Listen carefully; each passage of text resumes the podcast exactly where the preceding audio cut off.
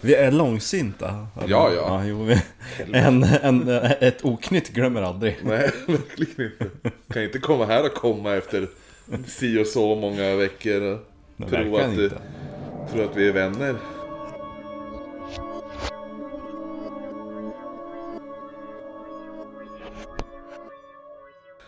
Men man kan ju köpa våran.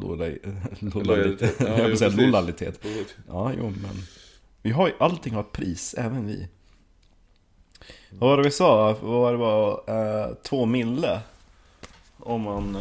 Då, då köper man podden. Ja, eller Då hur? producerar vi avsnitt helt bara för dig. Ja, jo exakt. Då, kö- då har man köpt. Då försvinner allting.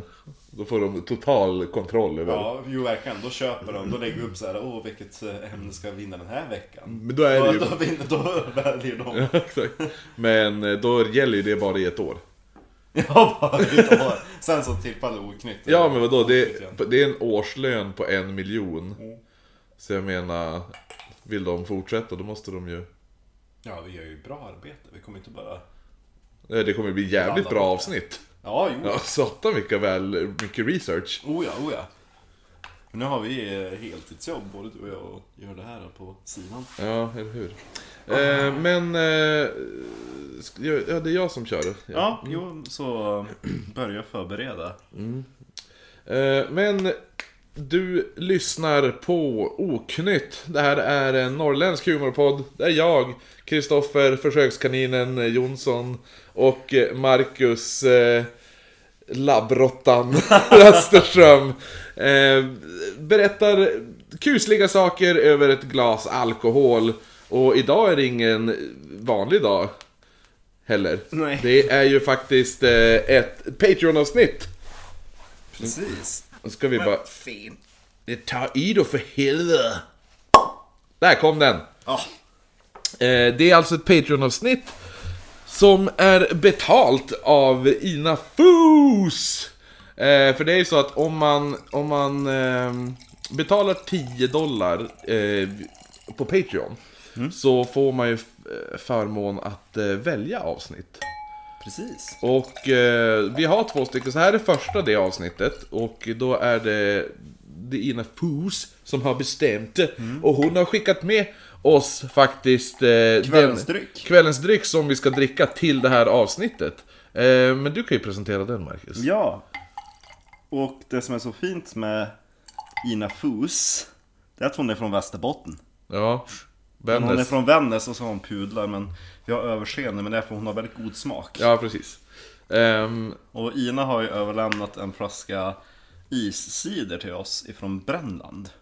Och det är en by som ligger längs Umeälven några kilometer, jag tror det är kanske en mil ifrån Umeå centrum, drygt. Ehm, jättefin liten by och eh, jättefint värdshus har de där. mm, där har jag haft mycket gravfika. Oj då, jag har haft lite roligare tillställningar. Jag har, haft bröll- jag var på bröllop där två gånger, varit toastmaster bägge gångerna. Alltså? Ja. Ja, nej. det var så det första gången. Då, då var eh, då var jag toastmaster där och då var nästa brudpar som skulle gifta sig där. Då var de gäster. Jaha, okej. De bara, fan, gud vad trevligt, gud vad roligt. Vi vill också ha sånt här bröllop. Bokade samma kyrka, samma mat och samma värdshus och samma samma toastmaster. toastmaster. Så att eh, det var lite kul. Och det första brudparet som de var gäst på, de har ju gäst på det andra bröllopet också. Ja, så ja, det blev lite precis. sådär, vänta nu, din favorit i repriser, déjà vu. Och isider är, eh, den är gjord på äpplen. Som vanlig cider. Ja. Och eh, liksom norrländska äpplen, norrländsk dryck. Och särskilt kul, att den här, alltså det var i veckan. Det här är den 5 mars när vi spelar in.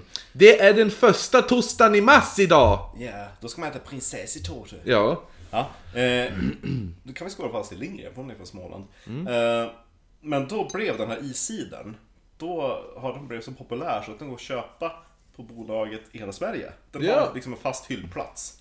Så pausa avsnittet, kuta ner på sysset.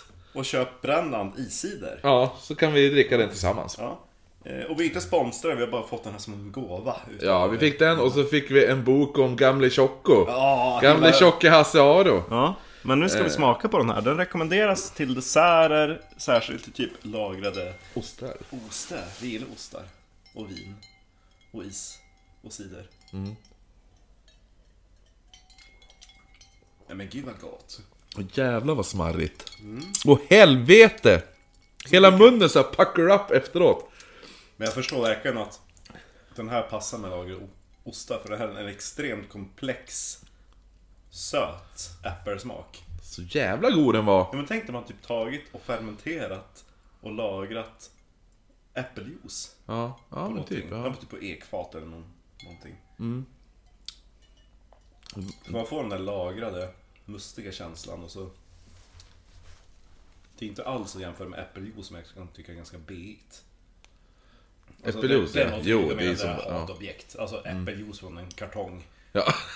Nej men det här är riktigt gott och så fin bärnstenspäre ju. ja.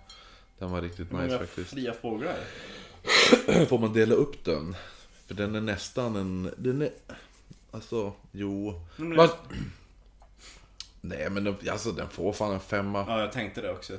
Den är så pass bra. Ja. Och Den nu är dricker riktigt vi bra. den rakt upp och ner, men jag tror verkligen hade man kombinerat den här med just en ost eller någonting hade varit riktigt smaskigt. Ja. Ska jag ta fram lite Västerbottensost? Ja. Ja, gud vad trevligt. Alla tycker det är trevligt utom en person. Ja, det var ju någon viss eh, Helsingborgs-Hilda. Usch. Nu blev det en femma. Fan, stark femma. Mm. ASMR. Oss dricka och äta ost. Hela avsnittet här bara... Ja. Precis. Det är Inas spel. Precis. Eh, men innan vi presenterar... Mm, jag måste tugga ur munnen. Innan vi presenterar dagens eh, tema. Jag får säga gäst. Dagens gäst. Tada! Nej, eh, dagens tema så... ehm, om man vill se bilder på vad vi pratar om idag, dagens avsnitt. Vad vi dricker. Och vad vi dricker och allt det där. Då finns sådana bilder på våran Instagram som är oknyttpodd. Eh, Facebook bara oknytt. Och eh, vill man mejla oss så skriva vad var det den där hette? Den där eh, drickan ni drack. Ja. Eh, då kan man mejla det till eh, eh, oknyttpodd.gmail.com Och så får man gärna gå in på typ iTunes eh, och eh, rate oss. Helst fem stjärnor, för det är väl det vi vill ha, för då syns vi mest. Precis. ja. Rate oss där ni kan rate oss helt enkelt. Och eh, vill ni liksom ina fus välja avsnitt, då går man in på Patreon. Precis. Och dundrar iväg med en eh, hundralapp i månaden. Det räcker däremot att betala en gång. Ja, jo, precis. Sen kan man säga upp sen sin lilla... Ja, du kan göra en 10, Prenumeration. 10 dollars eh, donation då eller? Nej, jag tror inte det. Jag tror att man kan, alltså det är inte, man binder inte upp sig, vilket kan vara bra att veta. Utan det är så att man, man betalar och det kommer gå till månadsvis tills du säger nej. Fast vi vill ju att du betalar Ja. mycket. Exakt, så vi kan ta oss till London. Ja, jo. Men eh, Ina gav ju en rad eh, förslag Ja, på vad vi skulle ta. Så vi, vi, vi plockade ut ett av dem. Eh, och då vart det mm, typ militära experiment va? ja. Jag bara, vad är det vi ska prata om idag? Vad har jag gjort research om? Eh, nej men det är väl det... Alkoholdimman är så konstant. Ja, jo precis. Jo men det här är... det här är ju också typ... Vi ligger så jävla före i tiden just nu. Vi är så jävla Dr Who nu. Ja. Vi, för vi spelar in det här som sagt första torsdagen i mars. Ja. Så då har inte ens Donner Party-avsnitten släppts. Då, då, alltså imorgon, när vi, nu när vi spelar in, då imorgon så släpps ju första Donner Party-avsnittet. Precis. Jo. Så mycket kul de har sig fram emot. Ja, jo, verkligen. Eh, Både Grizzly och Se- Senapskarin. Senapskarin. Varför springer Karin bredvid vagnen? Ja, det är bra. Ska hon gå till Kanada?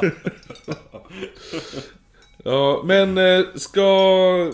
Eftersom jag har pratat mest de senaste avsnitten, ska du börja eller? Jo, eh, det hade jag tänkt, faktiskt tänkt be att få göra.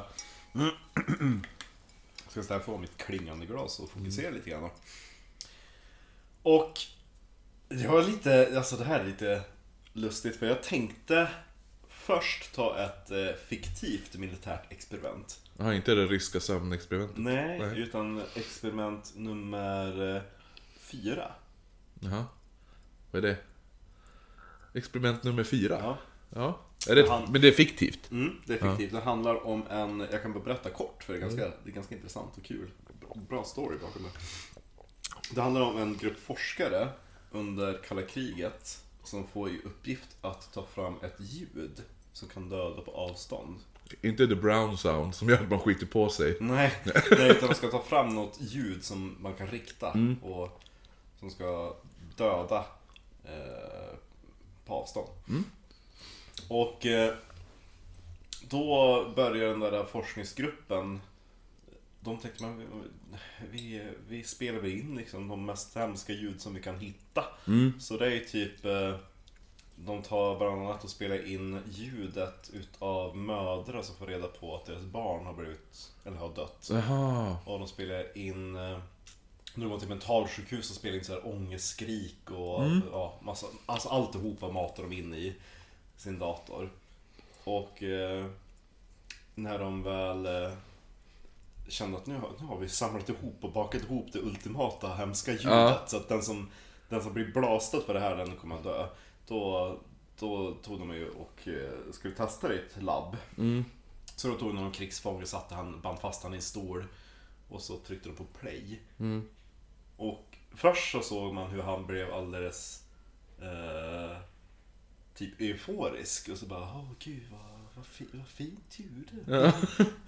och sen så spärrade man upp ögonen och i skräck och dog. Oh. Ja. Och eh, de som utsattes för ljudet, ehm, enligt då den här, alla dog ju, men eh, enligt då den här berättelsen så såg de först en typ siren, alltså ett kvinnligt Ja. lustväsen. Ja. Och sen så förvandlades hon till en, eh, Kamhäxa. ja men typ, fast eh, vad heter det, sån här skotsk väsen som skriker. Jaha, alltså en eh, banshee. Banshee, Ja. precis, exakt. och eh, det fiktiva i det här, det var att det här eh, kallas för experiment nummer fyra. Men det var experiment nummer fem. Nej, det är en sång utav Kate Bush. Jaha! Och hon gjorde en musikvideo som är en sån här berättar-story. ja. Och den förbjöds att visas på video för de tyckte den var så jävla läskig. Oh! Och i den videon då har de ju bland annat eh, Hugh Laurie Ja, som spelar ja, ja. Eh, en av läkarna. Och så har de eh, Dawn eh, French. Jag trodde du skulle säga Sarah Dawn. Saunders. Eh, och sen flera ganska kända personer. Coolt. Ja, jo. Så den kan man kolla upp. Ja, dem ska jag kolla upp. Men jag valde ett annat ärende ifrån kalla Kate, kriget. Kate Bush. Ja, precis. Hon, hon är ett experiment. Nej, utan jag valde... Jag grävde djupt i mitt inre. Mm. Jag minns att jag läste om den här personen. Jag såg en dokumentär för säkert 15 år sedan någonting. Ja. Drygt.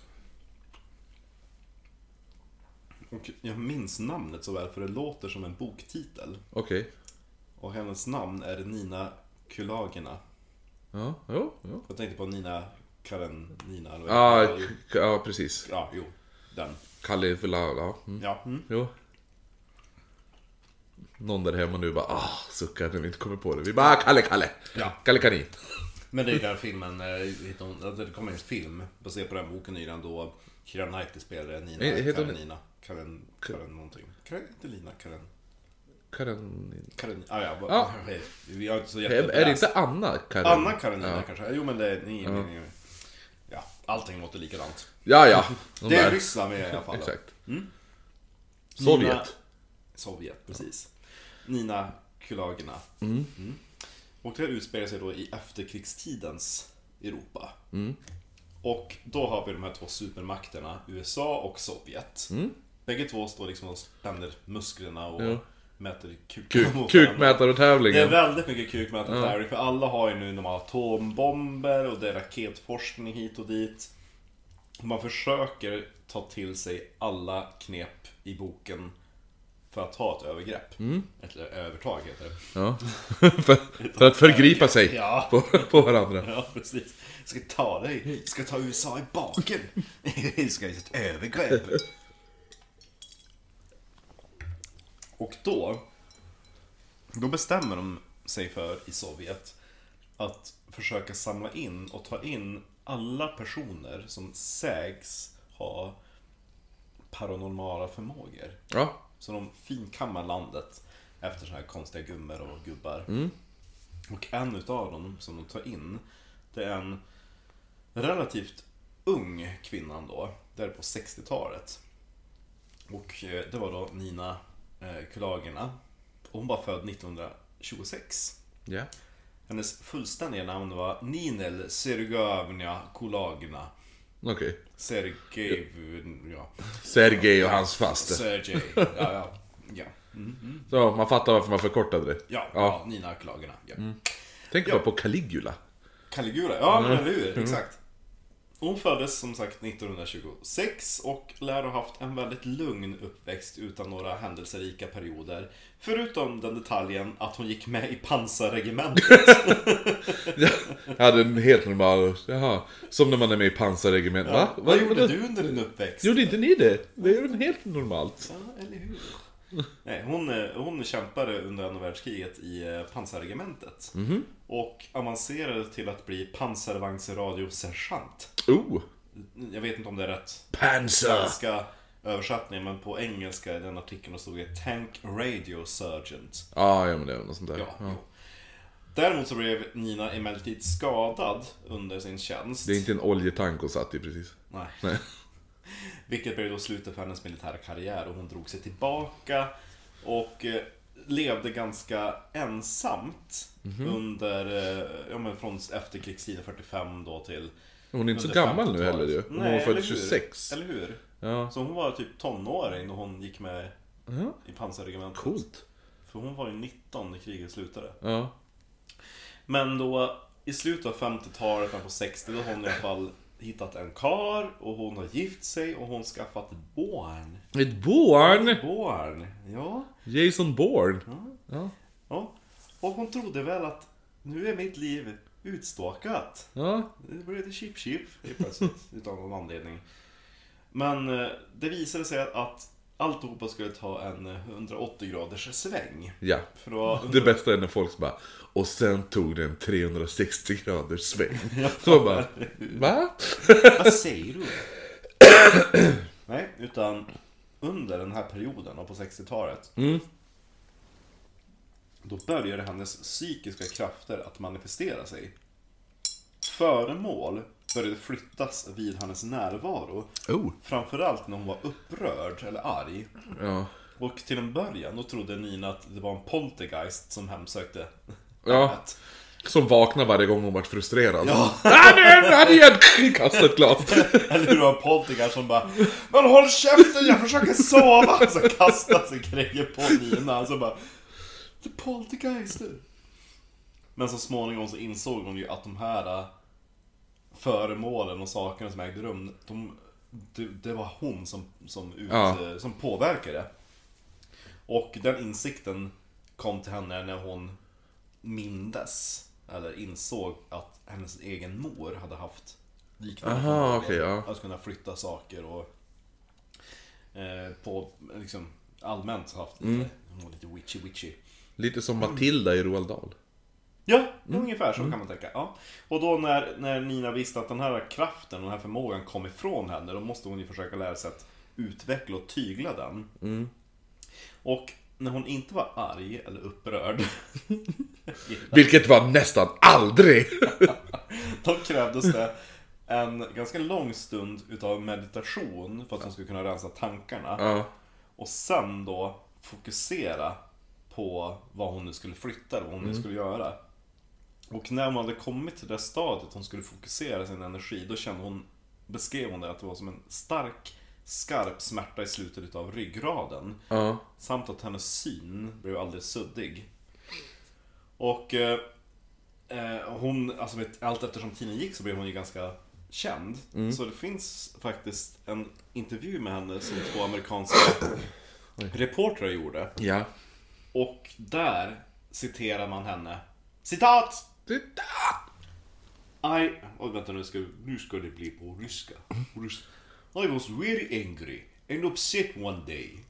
I was walking towards a cupboard in my apartment when suddenly a picture in the cupboard moved to the edge of the shelf and fell and smashed to bits.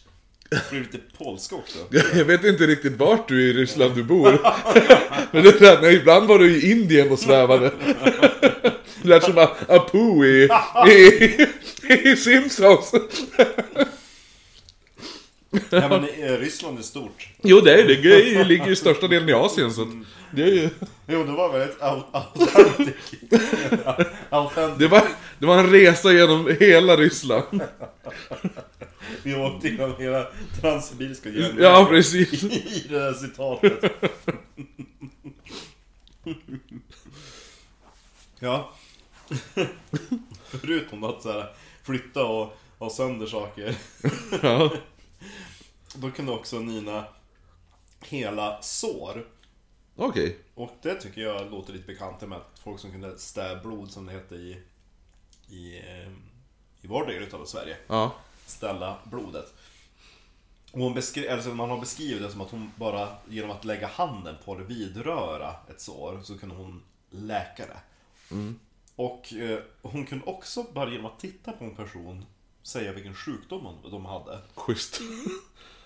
Och så ibland så visste de inte ens att de var sjuk, men sen när de gick och kollade upp det, då, då stämde det. du har aids? Nej, det har inte alls det. Jo. Gå och kolla det då. Nej, just Jag, det. jag Vad var det jag sa? Det är lite, lite såhär Kirsten. Jag kan nu att du har cancer. Bara, Nej, det har jag inte. Har du kolet? Ja. Tänker lite så. Sen så mutade hon dem. Så att hon, Säg nu att de som kommer in här, att de har... mhm. hon mutade läkaren. Ja, det, ja, det är det jag tänkte. De mutar läkarna och så sen de bara... Så bara, ja, de hade, du hade rätt. Jag bara, vad var det jag sa? Men jag mår väldigt bra fastän jag har cancer kan jag tycka. Nu har jag levt 28 år. Inte något symptom än. Det är hemlig cancer. Ja, ja.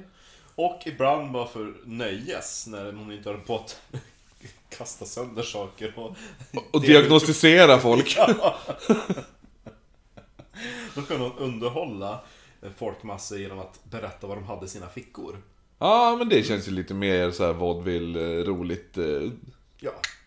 Det, Käckt. Det är kanske de bara, alltså Nina, det, alltså det är inte okej att du går runt och säger att folk ska dö, de har cancer, de har aids. Det är någon som bara, vad har jag i mina fickor? Testikelcancer. Nej, jag tittar lite för långt in. Ja, eh, två mynt.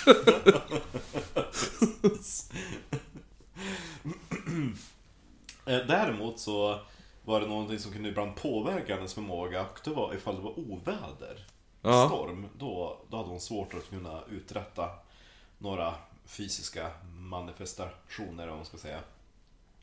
Och en, eh, alltså det här var innan eh, hon började utsättas för militära experiment. Men eftersom hon blev ganska populär, hon bodde i Leningrad, Ja. alltså gamla Sankt Petersburg.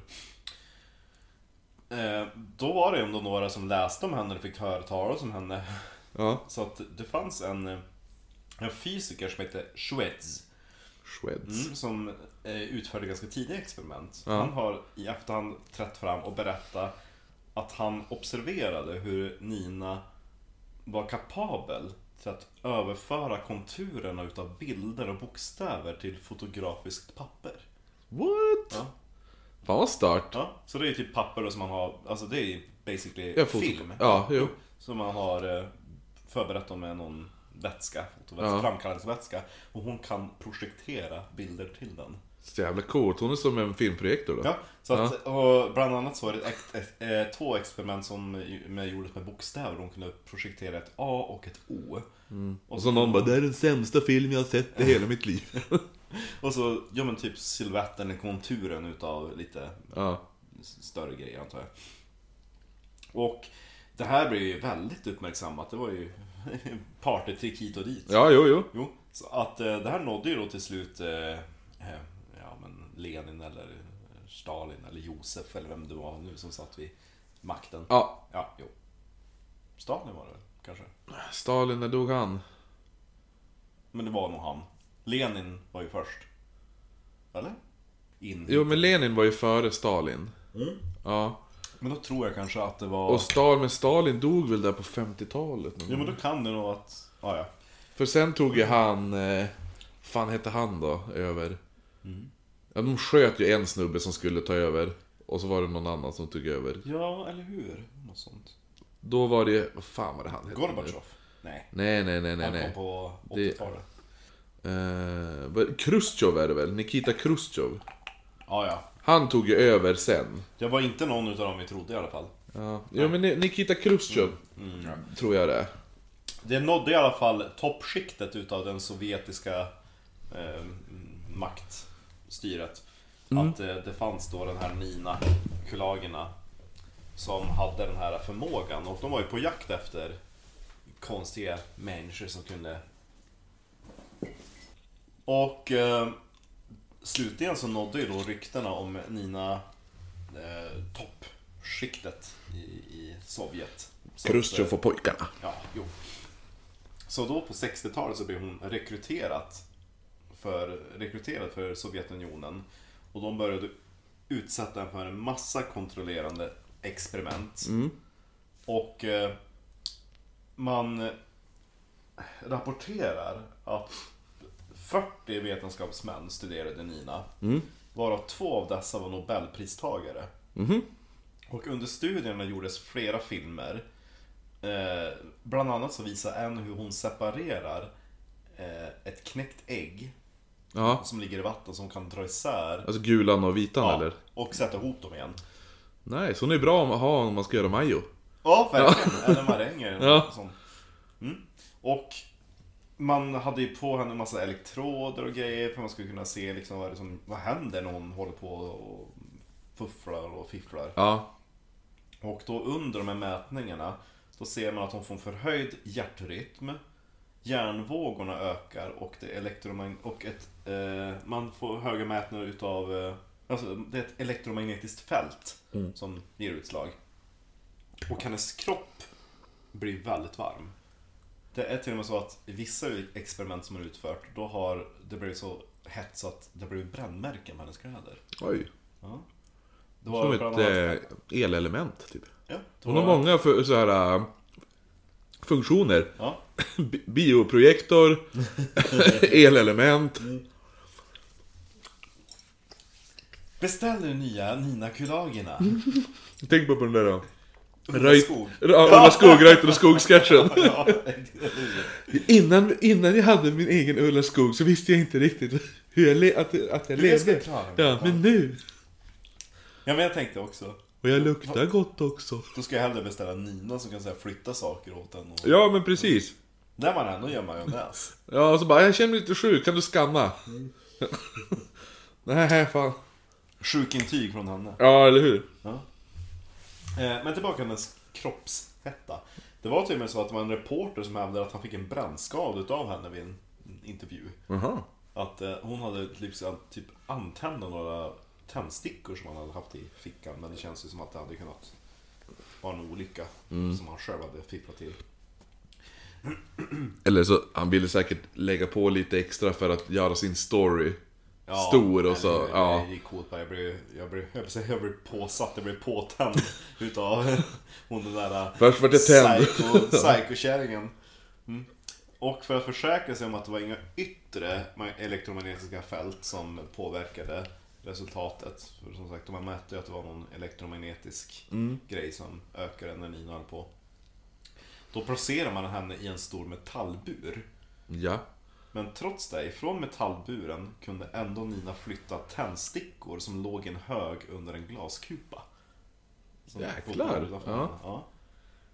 Och allt eftersom tilltron på Ninas krafter ökade, ökar också nivåerna av hennes experiment. Ja. Så man skickar henne till ett laboratorium i Leningrad den 10 mars 1970. Ja. Så det är nästan de här tiderna. Mm. Så om fem dagar, då är det exakt 50 år sedan Ja. det experimentet utfördes.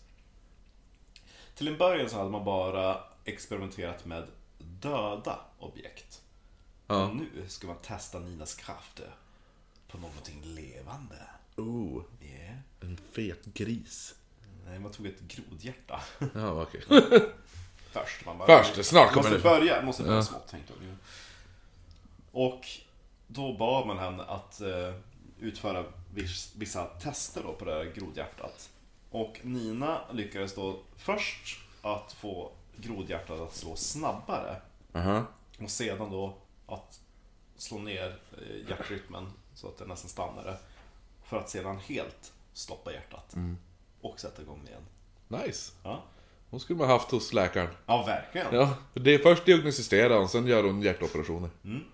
Man, alltså läkarna eller vetenskapsmännen som var runt Nina, de har beskrivit det som att det verkade som att hon typ dränerade atmosfären runt henne på energi och riktade den mot objektet framför sig.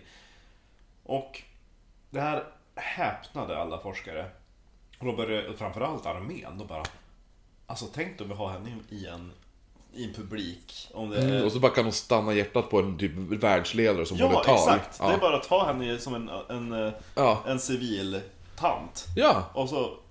Bara, så. exakt. Ja. Får ge, framkalla Eller hjärtattacker. hur? Och hon har liksom ingen vapen på sig. Nej. Och om man tränar upp henne, då kan hon ju också skicka bilder. Det har ju innan mail fanns. Så det är Ja, perfekt. ja, just ja. Hon kan bara ta så här bild på ett hemligt dokument. och Ja. Projektera över. Däremot så, alla de här experimenten och eh, övernaturliga prestationer började ta ut sin rätt på Nina. I över 30 år så forskade man på henne och efter varje experiment så tog det längre och längre tid för henne att återhämta sig. Ja. Efter varje prestation så fick hon ofta värk i leder och i muskler. Ja. Och hennes hjärta tyckte särskilt ta stryk för det stod ju att hon, enligt mätningarna så ökar hennes hjärtrytm med, när hon Ja, på med, med det där. Och hon dog nästan i hjärtattack under slutet av 70-talet. Men hon överlevde ju obviously. Alla de här forskarna som utförde de här experimenten, de gjorde det i en kontrollerad miljö. Och alla intygade att hennes förmågor var äkta. Ja. Däremot så blev hon ganska ofta baktalad för att fejka. Bakfull tror jag du skulle säga. Hon blev baktalad för Ja. fejka och använda magneter och allt vad det var för att kunna flytta på det ena och det andra. Kommunist, kommunisttidningen Ja. eh, Pravada skrev om det här ryktet. Eh, men den som skrev den artikeln, det var ju en journalist som hade ganska egna starka åsikter om att hon var en fake. Mm. Så Nina valde att stämma tidningen och vann också mot den. Jaha, nice. Hon gick bara, hon gick bara upp och säger rättegången och flyttade allting. Ja, det var Jag bara så, ja just det. Kan jag ta bilder också? Så, mental pictures. Done! Vad ska jag skicka dem till? ja, exakt. Ja. Nej just det, ni har ju Tänker så här, alla spioner kommer med alla vet, de här små, de här minikamerorna Ja. bara, ja jag har ju den här. Ja jag har ju den här. Någon annan bara, jag har ju Nina. Ta upp Nina. Precis bara. Plocka fram hon bara. Tänkte om hon skulle extra knäcka som fotograf. Ja. Så barnfotograf så bara Lite still nu. Så flytta Nina så här, lite längre bort så zooma. Nina backa lite då. Ska ni inte ha någon kamera eller något? Nej vi har Nina. Ja, det är lite mörkt tycker ni. Jag måste eh, tända lite mer. Så. Mm. Eh, ja, då tar vi en bild. Börjar lukta bränt. Ja, exakt. Fan vad varmt det vart helt plötsligt. Ja. Det var ju typ på 80-talet som den här kommunisttidningen eh, hade skrivit om Nina, att hon Ja. var fake. Och det var också där, alltså efter hennes hjärtattack i slutet av 70-talet, då gjorde hon aldrig en riktigt fullskalig comeback, utan det började liksom Vissa sa att hennes krafter tynade bort Ja. allt eftersom åren gick. Och för var experiment så verkar det som att hon såg allt mer tärd ut. Lite som Helan och Halvans karriär där mot slutet. Ja, När, när helan blev halvan. Ja, ja precis. Och halvan blev ännu halvare. Ja, jo, Ja. exakt. När de for omkring i... Så ha, Helan var här hjärtsjuk och for omkring i London bara... Ja, det var lite så. Skulle uppträda. Ja. Jo. Hon gick bort 1990, bara 63 år gammal. ja, när du föddes. Ja, så att hade hon levt idag hade hon varit 93. Ja. Inte helt omöjligt. Du kanske är hennes reinkarnation. Ja! Det var därför du var så bra på dialekten. Ja! det var ju... Jag, jag känlade Nina. Ja, exakt. Eh, Det som jag minns utav henne, det var också det att jag hittade ingen, jag hann inte kolla idag för jag gjorde det här på uh, lilla stunden på jobbet, när jag Ja. research. Men jag minns i de dokumentärer jag såg om henne, Ja. att efter en, en forskare hade bevittnat det där med hjärtat, grodhjärtat, Ja. då, då sa han ju, men prova på mig. Mm. Och då sa Nina, men alltså jag, jag, jag kanske dödar dig. Ja. Ja men det är lugnt. Ja, han bara, här. min fru lämnade mig igår, kör bara. Nej men de typ så här kopplade upp han Ja. så att de kunde hålla koll på hans hjärtslag. Och började hon på samma sak som Ja. grodan. Att långsamt börja få hjärtat så långsammare, långsammare. Så att de var ju tvungna att avbryta till slut för annars hade hon haft ihjäl honom. Aha, fan vad nice. Ja, men det var just att antagligen så tog det så mycket på henne flera gånger så att, Ja. att eh, det var inte effektivt riktigt.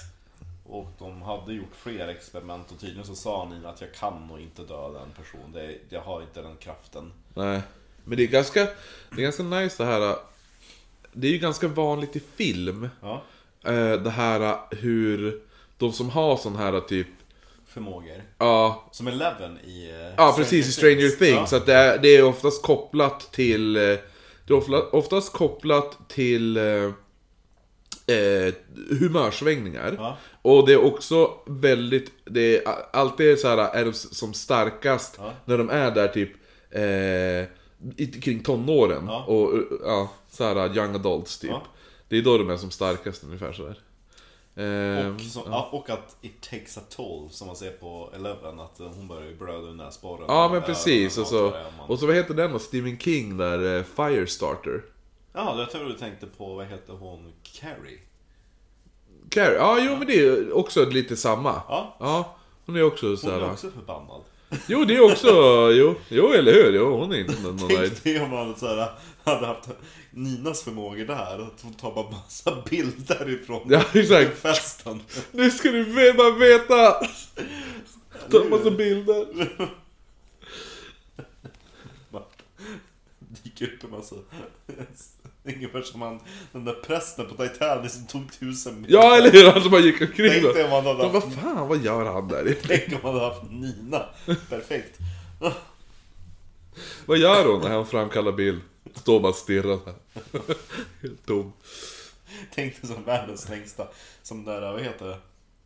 Eh, kamera som man bara skjuter och så kommer det ut en bild där fram på. Vad heter det? Polaroid Polaroid, precis. En sån, typ sån och Nina. Ja exakt, kom ut i munnen Eh, men än idag så, alltså Det ska vi länka till, för några av de där filmerna finns Ja. på Youtube. Vi får lägga upp lite sånt Och än idag så är det ju så att man vet inte riktigt. Alltså många har ju trott att det kan vara lite propaganda från Ryssland, men fortfarande så lät ju ryssarna amerikaner intervjua henne. Hon gjorde många in- experiment in, inför folk. Så att eh, än idag så är det väldigt, alltså det är uppdelat som allt annat med det övernaturliga. Tror Ja. man på henne, tror man inte. Ja precis Men jag tror nog att hon hade den förmågan till viss del för att folk som kunde hela och, och Ja, så, ja, det har ju vi varit med om i våran släkt. ja Min eh, mormors svåger kunde städa blod, alltså Ja. blodet. Och i, undrar om det var i farmors hemby hur det var. Då var det ju en gubbe som kunde, han var jätteduktig på att städa blod som det hette, att kunna stoppa blodflöde och hela sår. Men då var det någon där, någon granne som bara, nej men jag tror inte på det Nej sa det till han som kunde städa blod. Och då frågade han, men jag kan bevisa det. Kan jag ha Sköt han han i Nej, jag magen? Bara, nej, jag bara, kan jag ha ihjäl ge- geten din? Ja. Han bara, jo gör det om du kan. Då hade han ju bara stirrat på geten så föll han död. Nej Ja. Och då efter det då han bara, okej nej. ja. Men tydligen så var det lättare att ha, man kunde inte, jag tror det inte fanns någon som kunde ha ihjäl en människa. Men de kunde ju stoppa, eh, liksom om det var någon som hade skadat sig eller ja Eller så. Och det här är ju faktiskt riktigt intressant, för det är ju också lite samtida. Min lärare på högstadiet, Mm. hennes pappa, tror jag det var till och med. Eller om det var farfar, det var så pass nära i alla fall. Ja Han var jätteduktig på att, att städa blod. Jaha. Så att eh, han bodde i Husum som jag är född i. och Husum ligger två mil norr om Övik. Och då under 60-70-talet, om det var någon operation som höll på att gå åt helvete, där på lasarettet i Övik. Ja. Om det var någon patient på, som höll på att förblöda, då ringde de till honom och sa att vi har skickat en droska. Mm. Åk hit. Och då, när läkarna inte stopp, lyckades stoppa ett blodflöde, då kallade de dit han. Ja. Och han bara Stoppa det. Och mamma Power of Christ fått, eh, compels you! Ja, mamma har ju fått blodstoppa på sig på sånt sätt också. Det är ganska coolt det. Tror du inte kan ha lite också med det här... Ja, Placebo. jag tänker att det kan vara lite sånt också. Jag tror faktiskt inte det, för det var... Mamma hade tydligen väldigt mycket problem när hon tappade sina mjölktänder när hon var liten, bröt jättekraftigt. Ja. Och då kallade min morfar då på den där gubben, eller nej det var en tant var det till och med. Eh, flera gånger. Och det var en gång det var så sent och det var storm.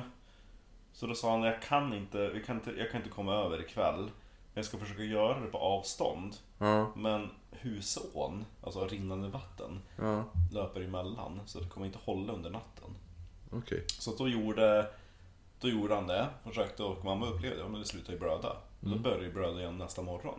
Ja. Så det kan ju inte vara placeboeffekten. För då hade han kunnat bara, men det är lugnt, jag fixar det. Ja, jo men precis. Ja. Nej, utan det var alltid så att hon, han var tvungen att komma dit. Och då berättade man att han tog alltid in henne typ på eh, Oftast var det typ badrummet som de kunde sitta ostört och så tog han bara och la liksom handen på pannan, Ja. slöt ögonen och mamma sa ju att man såg så här kallsvetten så här bryta fram i pannan. Ja. Och så slutar. Fan vad häftigt ändå. Men jag tänker i vissa fall kan jag tänka mig att det är placebo. Ja, jo Alltså, det tror jag. Jo, jo. jo. Men eh, jag Speciellt sådana här bara, jag har nackproblem. Och så är det någon som bara, kom till mig. Ja. Och så lägger han händerna över och så han bara. Men det är ungefär som den där äh, amerikansekterna när de står bara You are healed! Ja, jo. You are healed! No! Och så faller alla ihop och så. Ja, eller hur? Bästa är de här, har du sett, det finns ju sådana här klipp när det är typ någon som sitter i rullstol och bara And now with now with the power of Jesus Christ I'm gonna make you walk again Now rise up! Och så sitter han bara kvar i rullstolen. Det är så kul. Eh, ja. Ja, men det var mitt, eh, det var mitt eh, militära Mm. Vad kul att du tog eh, efterkrigstiden i Ryssland. Ja men det hände mycket där. Ja, för eh, jag ska prata om Project MK Ultra. Som alltså var ett projekt som drevs av eh, CIA från åren 1953 fram till det officiella avslutet på projektet 1973. Jaha, gud vad roligt. Eh, men alltså under 60-talet, typ från 63, 67 där, så började man så här sakta lägga ner det. Men det officiellt så lades det ner då eh, 73 då. Ja. Eh, och projektet innehöll ju jättemycket olika delar. Eh, så jag ska bara göra typ en övergripande sammanfattning. Eh, så innebar, eller om man ska göra en i, i, övergripande sammanfattning så innebar det typ att CIA utförde olika sorters beteendeförändrade experiment på människor som var ovetandes om att de var med i experimenten. Det kändes ju väldigt eh, GDPR och eh, alltihopa. Ja. Eh, och de här experimenten inkluderar bland annat användandet av droger, eh, elchocker, kränkande behandling, sömndeprivation, vad, heter, det- vad säger man? Sömndeprivation. Eh, Ja, att man, att man, tar, alltså att man tillåter dem inte att sova. ja eh, isolering, eh, sexuellt utnyttjande, ibland av form av våldtäkt och ibland även på barn. Jag bara, men, vad- först jag, men är de snygg? Och så bara, men ibland, oh, ibland på barn. Bara, mm. Nej, då spelar det ingen roll om de är snygga. eh, men, Vänta bara, det tänker mig på kontorsmötet bara Okej, eh, på det här experimentet, vi ska utsätta dem för våldtäkter. Är det någon som har något förslag? Typ av våldtäkter? är det barn? Är det barn vill jag vara med? Ja, precis. Bra Patrik, bra. Då- Jättebra. Då tar du hand om barnsektionen. Åh! lämnar vi över till Patrik. Ja. Eh, Men allting började faktiskt redan under andra världskriget. Då USA grundade Office of Strategic Services. Office of... Äh, nej, vi kan inte, vi kan inte döpa det till pedofili. Eh, som då, eller OSS. Då, OSS. OSS. Precis. Eh, som då skulle fungera som typ en underrättelsetjänst under krigstid. Och eh, där man då började experimentera sig fram med olika nya typ, typer av vapen. Man tog fram eh, ljuddämparen där faktiskt. Jaha. Eh, och eh, man, hade, man höll ju på med massa så krigspropaganda, kryptering av meddelanden, lite sånt där. Gud vad kul det måste varit att kryptera meddelanden. Ja, jo. Det är bara att flytta runt bokstäver tills det ser ut som skit. Ja, Och så bara, hur gjorde du det? Jag vet inte. Men lös det du. Precis. Det är det, som- det, är det som är krypteringen. Vad har du gjort? Du har ju förstört hela meddelandet. Nej, det är hemligt nu. Så, men nu kan man ju inte läsa. Jo, det är det du ska försöka lösa. Precis. Bara, jag kan kryptera det, men jag kan inte lösa det. Men de hade ganska roliga grejer. De hade till exempel typ så Ja, här eh, spelkort, alltså vanliga spelkort. Men eh, de hade gjort det, eh, spelkorten, eh, så var det hemliga kartor. Alltså det var, du hade en karta och typ vilken väg du skulle gå. Det kunde du se om du typ visste vilka kort du skulle lägga ihop med varandra på baksidan och sånt där. Ehm, Ja, typ mönster på baksidan. ja, ja, precis. Då kan du se vägen du ska gå och sådana saker. Typ så här, för att ingen ska... Där ligger en man, där, ligger, det sitter en man och lägger patiens på vägen. och, med, och med kompass också! Och så bara, ja, då är dit. Ja. Ruter S! Ja! Höger! Eh, Jobbigt om man så här under flykt och så här förföljd. Så 52 kort, Exakt. Tappa ut dem. Nej! någon som har blandat dem. Ja, exakt. Ska vi spela ett parti? Nej, nej, nej, nej, nej! Eh, nej, men man gjorde även, det här är ganska skoj, explosivt pulver som fungerade som kaksmet. Eh, för det finns ju typ ett märke som heter Aunt Jemima, eller något sånt där i USA, som är typ, vad är det så här, Just add water, så gör du typ, ja. Men det är typ som, vad heter det, Uncle Ben och så fanns det... Ja, Aunt Jemima ja, ja precis. De, båda... hade, de, de gillar sina släktingar i... Ja, de gillar deras, jo men det är typ så här så här, under slavperioden är det ju lite den här, för den här Det som... smakar minst lika gott som riset som Uncle Ben. Ja, för Uncle Ben var inte han, var deras slav. riktiga uncle, utan Nej. det är vad man kallade typ en... Eh, så här, den som jobbade inne i huset, det här, det här är våran, det här är våran fina svarta människa som får synas bland er vita människor. Precis. Ja, Uncle Ben, typ så här. Ja. Ja. Och så likadant, ja med Aunt Jemima var ju samma sak, där har de ju det, och då är ju det så här. då gjorde de en sån Aunt Jemima-grej. Eh, och eh, han som uppfann det här pulvret, han visade även under en de- demonstration att man faktiskt kunde baka kakor på det och även äta kakorna. Men sprängs man sen då? Nej, du måste tillföra el. Som med typ så här C4 och sprängdel Men och sånt. är det giftigt tänker jag? Nej, det var ju det han, han bara, det är bara att äta, det är som... Han bara, det är inte, det är inte lika gott som Aunt Jemima, men det går ju. Ja. Så att då kunde man ju smuggla sprängmedel. I som- sockerkaka? I sock... Ja, eller hur? eh, Jävlar vilken såhär Bond Q-grej det ja, jo. var. Att James Bond hade fått det bara And here Mr Bond exploding cupcake Just that water En annan grej som man tog fram eh, enbart... Och sen bara But I, I don't bake Well now you do Ja. Bara, oh, fuck Bond får med sig ett kakrecept Jag såg nu, då hade de ju, jag tror var... När jag var på Viaplay tror jag det var, det var där det var, då hade de alla Bond-filmer kommit. Åh, gud vad roligt Eh, Var det någon favoritbond? Alltså... Ja, alltså jag tror, jag, alltså jag gillar fan mig Timothy Dalton. Ja. Jag tycker han är jävligt bra. Men min favorit, eh, min favorit är ju, vad heter det? Åh, nu tappade jag namnet. Live. Live and Let Die. Med, det är, Ro, är det Roger Moore som är där va? Ja. Live and Let Die, det är min favorit James Bond-film. Ja. Är ju Let Die, det var ju, vad heter han, Paul McCartneys gäng som gjorde den. Ja, låten ja. Ja. Live and Let Die. Jävligt bra.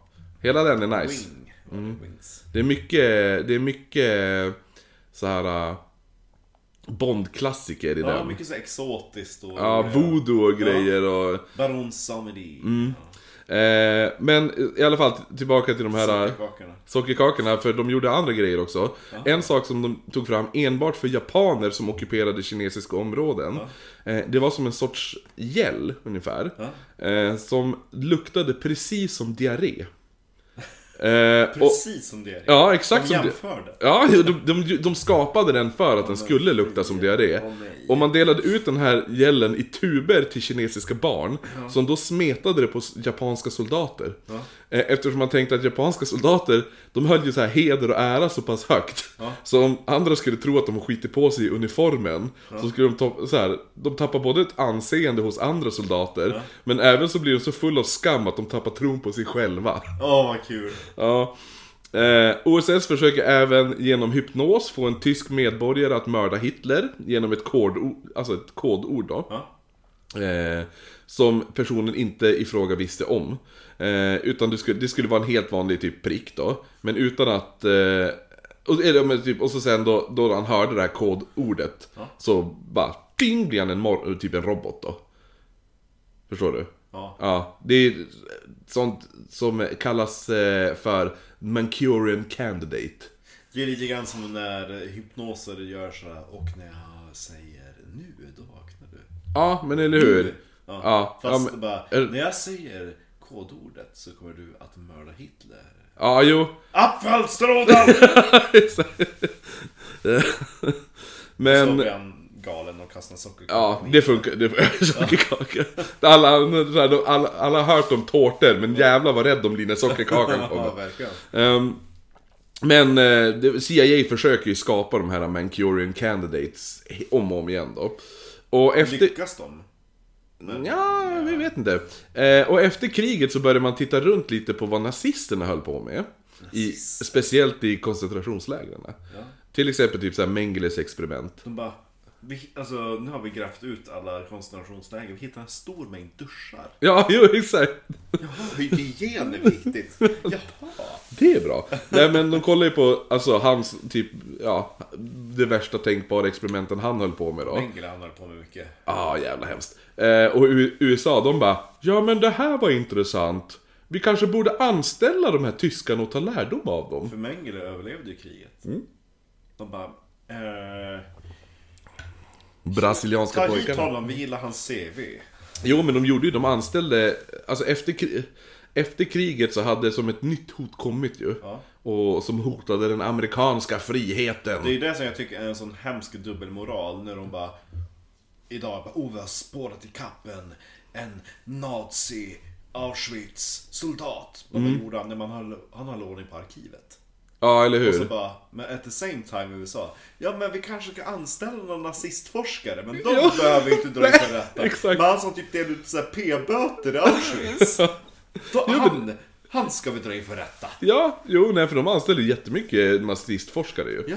ja alltså, det är det som jag tycker är jätte... De anställde ju en som hade arbetat, en av underläkarna till Dr. Mengele. Ja. Eh, Men, men i alla fall, för det som hotade den här amerikanska friheten var ju då kommunismen. Ja, just det. Mm. Och Farligt. om, kommunismen, det var ju ett verkligt hot för typ alla i hela USA också. För mentaliteten i USA blev att typ antingen så håller du med den amerikanska staten, eller så är du kommunist. Ja, just det. Alltså vad är det? Ifrågasätter du något som regeringen gör, så då är du en kommunist och då, an, och då, an, då ska du jävlar anmälas. Det är ungefär som idag, bara du är rasist. Vad tänkte du? Rasist. Rasist? Ja. Ja. Nej men alltså vi, vi, vi kanske inte ska ta in alla som söker... Jaha, det- Ja, rasist! Det är ganska roligt för jag såg en, eh, jag såg en, eh, en debatt med Bill Maher Där han klankar ner på att typ Ja men i USA så är det, då är det så himla många som är liberaler och, eh, och, för, och försöker att ja, men vi ska vara så liberal som möjligt och att eh, Kristnas kvinnosyn det är dåligt och bla bla bla och sådana där saker och allting Men att när, de, när man börjar prata typ om, ja men inom Islam då är det, då är det också dålig, det är ju hemsk kvinnosyn där och så kan man inte ha det Och då är det så, nej nej nej men så kan du inte säga Det är ju rasistiskt Det är deras religion. Ja, då bara, fast, fast du kan ju säga så om alla andra saker. Ja. allt annat kan du säga så, men alltså det blir så här. Och då är eh, Ben Affleck med, och han blir ju svinsur på det där. För, och det är ungefär som att lyssna, det är som att lyssna på ett barn som försöker vara med i en diskussion bland vuxna. Åh, nej. Ja, det är väldigt skoj. Ja men i alla fall, Skicka den länken. ja jag kan skicka den, den den är bra. Det är Men, ungefär som när feministerna blir sur för att man bara, men det är inte alla män. De bara, det är vi... Nej. Ja. Ja, alla män. Men Jo. Det, det kostar ingenting att lägga till, ja men en liten, ett litet ord i er mening, då blir den korrekt. Men nu drar ni alla över en kam. Och när man påpekar att ja, men nu drar alla över en kam, då blir ni sur. Ja, jo, men det är den här... äh, Jag tror att det är deras så här, de måste ut... De måste... De menar ju typ att... Ni ser helt dumma då, men... Alltså att tjejer måste utgå från att alla män är potentiella våldtäktsmän. Hänger du med? Tänker de. Ja, när de går hem. Personen som går bakom dem. Men det kan väl lika gärna vara en rånmördare? Ja, jo, jo. Det kan man tänka också. Ja, det, det är inte alla män. Vissa av oss är faktiskt rånmördare. Jag vill inte bli kopplad med de här våld. Jag rånmördar bara. Den, den ska jag ha på t-shirt. Inte alla män. Jag är, vissa av oss är rånmördare. Ja, eh, nej men. Om du var som typ som företagare i USA. Och då hade du rätt att sparka en anställd eh, från alltså ditt jobb, eller från, alltså sparka den personen, den anställda. Om, Anledning, kommunist. ja, om den umgicks med någon eller var släkt med någon som hade koppling till någonting som ansågs vara re- regeringsfientligt. Just det. Och några som var, eh, ansågs vara verkligen var regeringsfientliga, vet du vilka det var? Britterna. Homosexuella. Jaha, ja, Ja, så att var du, var du gay eller hade koppling till någon som var gay, då är det bara nej, du får inte jobba här. Gud vad jobbigt. Ja. Eh, så ingen kundtjänst för dig. Nej. Nej.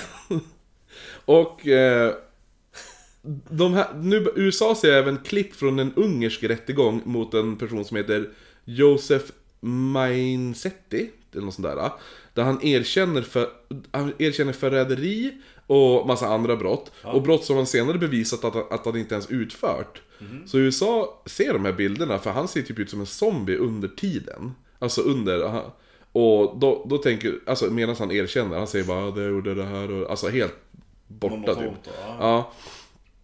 Och då säger ju USA då bara, så bara Sovjetunionen kan kontrollera folk, vi måste också kunna göra det. Nej. Ja, så De CIA... hade väl Nina som stod där bakom. Ja, jo, eller hur? Eh, så CIA föds nu.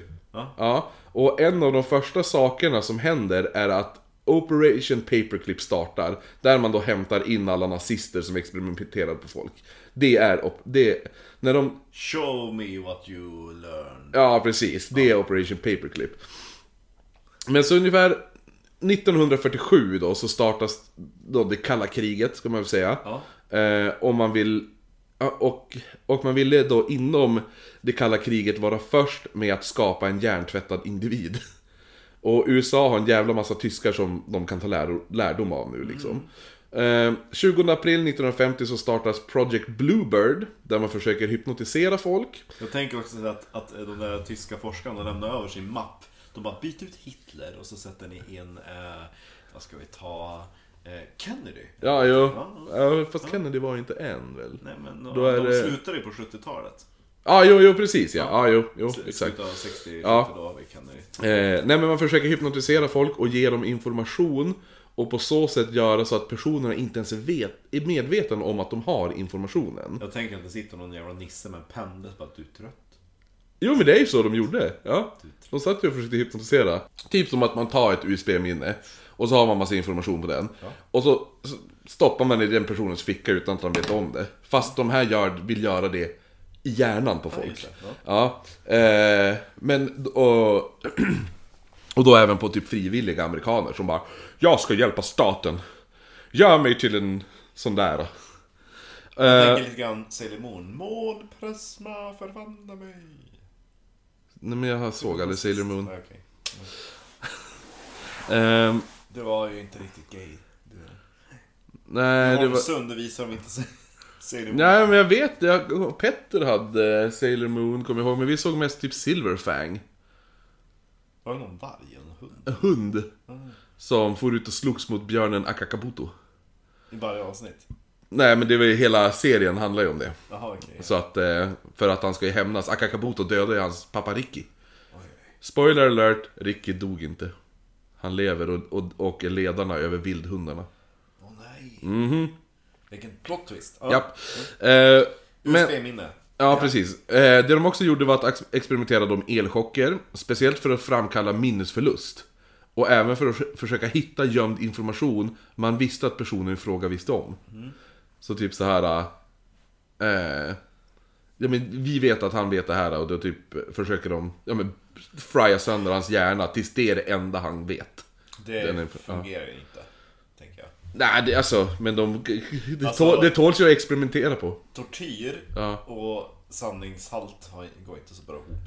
Nej, det är det. Men, Men till slut säger man vad som helst Ja, bara, jo, men precis. snälla sluta. Jo men för det var det här de kollade på eh, Det var någon som sa det också, någon sån här Någon eh, i CIA som hade sagt någonting om att bara eh, Just det här att det är inte sanningsenligt för ifall han bara Cause if you take a blowtorch and start to burn someone's asshole They will, they will tell you anything that you want to hear Ja, ja. absolut. ja. Eh, men Berätta allt. men el, elchocker används ju, det används ju faktiskt idag på ett alltså, beprövat sätt. Jo, och, ja. och många får hjälp av det. Mentalsjukhus och... Ja, alltså, och, men saken var ju här att man, man på den här CIA, de sket ju att använda typ muskelavslappnande. Ja, just det. Ja. Eh, så man körde på lite väl många gånger i rad för att man bara skulle fixa De ville bara fixa minnesförlust hos en person De ville inte döda personen, bara såhär Ja. reboota hjärnan då. Sen 52 började man mixa med lite lobotomi och vad man så fint kallar psykokirurgi. Sa man också. Det går Eh, bra nu. Ja, för att typ ta bort vissa minnen. Typ, ja men det här behöver inte du minnas. Typ sånt. Eh, och det man använder var då patienter på mentalsjukhus och krigsfångar.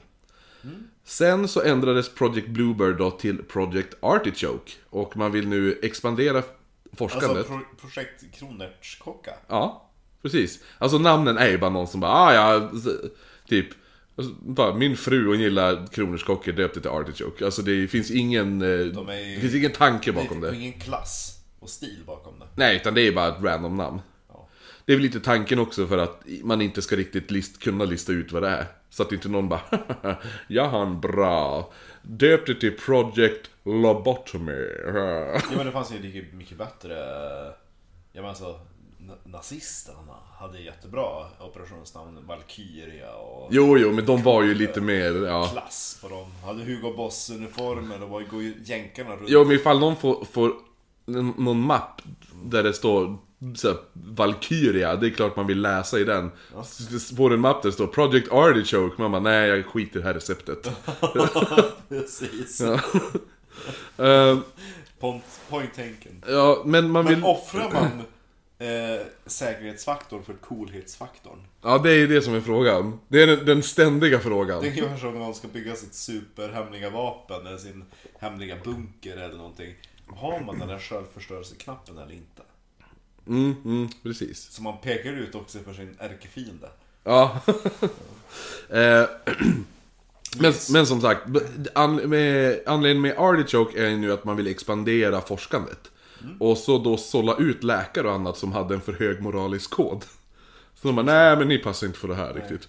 Kolla Eh, han på Mengele, han, var, han hade ingen moralisk koll. Nej, eller hur? Han var ju bara där för pure data liksom. Eh, läkarna som stannar kvar nu, de ville absolut inte att de som testades skulle veta om att de testades. För då kunde ju det förstöra resultatet. Vilket ändå känns lite logiskt. Jo men eller hur? Tragiskt om, nog. om, om eh, man blir eh, elchockad och man vet att de är på jakt efter en särskild information, då ger man ju den informationen. Mm. Men om man inte vet varför, då... Blir... Jo, och så ifall någon har så här, så här volunteered för att... eh, Då är det så, då vill ju de verkligen att det här ska funka. Alltså för personer om de gör det här kommer, alltså när de väl får fram att man kan göra det, om de lyckas, då kommer de ju inte göra sådana här saker på, eh, vad heter det nu, på frivilliga människor. Ja. Nej. Härifrån så utvecklar nu CIA programmet lite till och Project, Project Artichoke blir nu till slut Project MK Ultra. Eh, och så passande nog så är det en schweizisk forskare vid namn Albert Hoffman som dog 2008.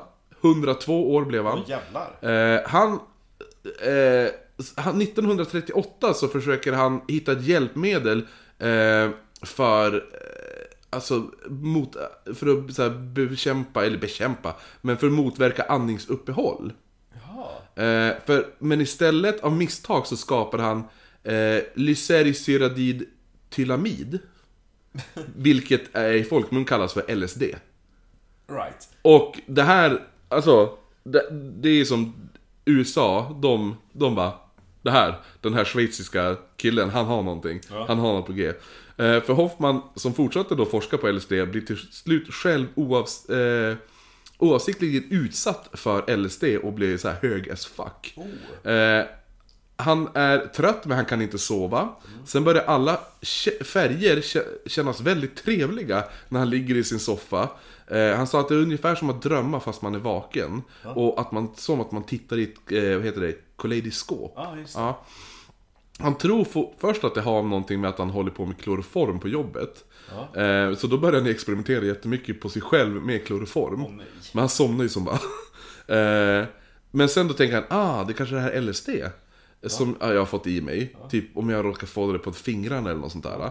Så han börjar ju testa sig fram på det nu. Så första dosen tar han, det här är även roligt, han tar den klockan 20 över 4. Alltså 420. Ja. Ja, för 420 är ju... 16 och 20. Ja men 420 är ju det, alltså det datumet är ju den så här, officiella röka på-dagen. Jaha. 20 april. Ja. Eh, han tar, han tar eh, LSD oralt. Det är 250 miljoner av ett gram. Ta, lyckas han ta. Va? Ja. Så lite. Så, eh, 205, ett gram delade i 250 miljoner delar. nej, Ja, nej, nej. så försöker han. Eh, och han tänker då... hur? Han bara... Han råkade nysa så flög det bort. Han bara... Ja. Oj då. Nej men så han, han tänker att han ska öka successivt för att Ungefär för att hitta vart man blir påverkad. Ja, Grejen är att han- börjar vi en, vad var det, 200... 50 miljonsdel. Eh, Och han bara... 249 miljoner! Men grejen är att han- 248! han blir ju bonkers. Alltså han blir ju helt eh, hög.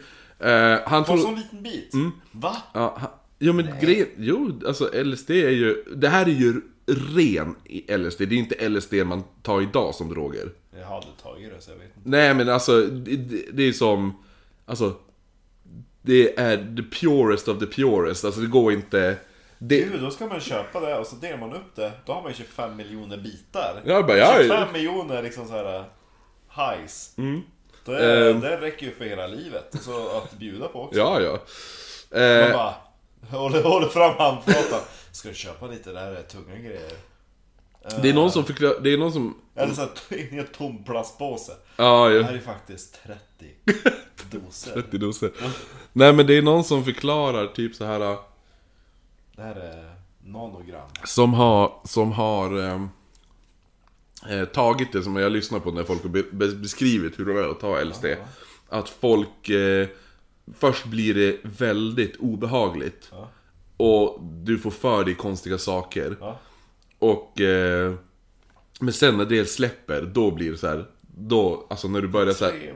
Ja, on the, på, när, man, när det börjar trippa av lite Mm. på vägen ner. Då blir allting typ så här. Det är så här, alla färger blir helt underbara. Bla, bla, bla. Vilken drog är det som man får sån enorm ångest över så att man... Det känns som att... eh, det går jättelång tid. Fast det inte gått någon tid alls.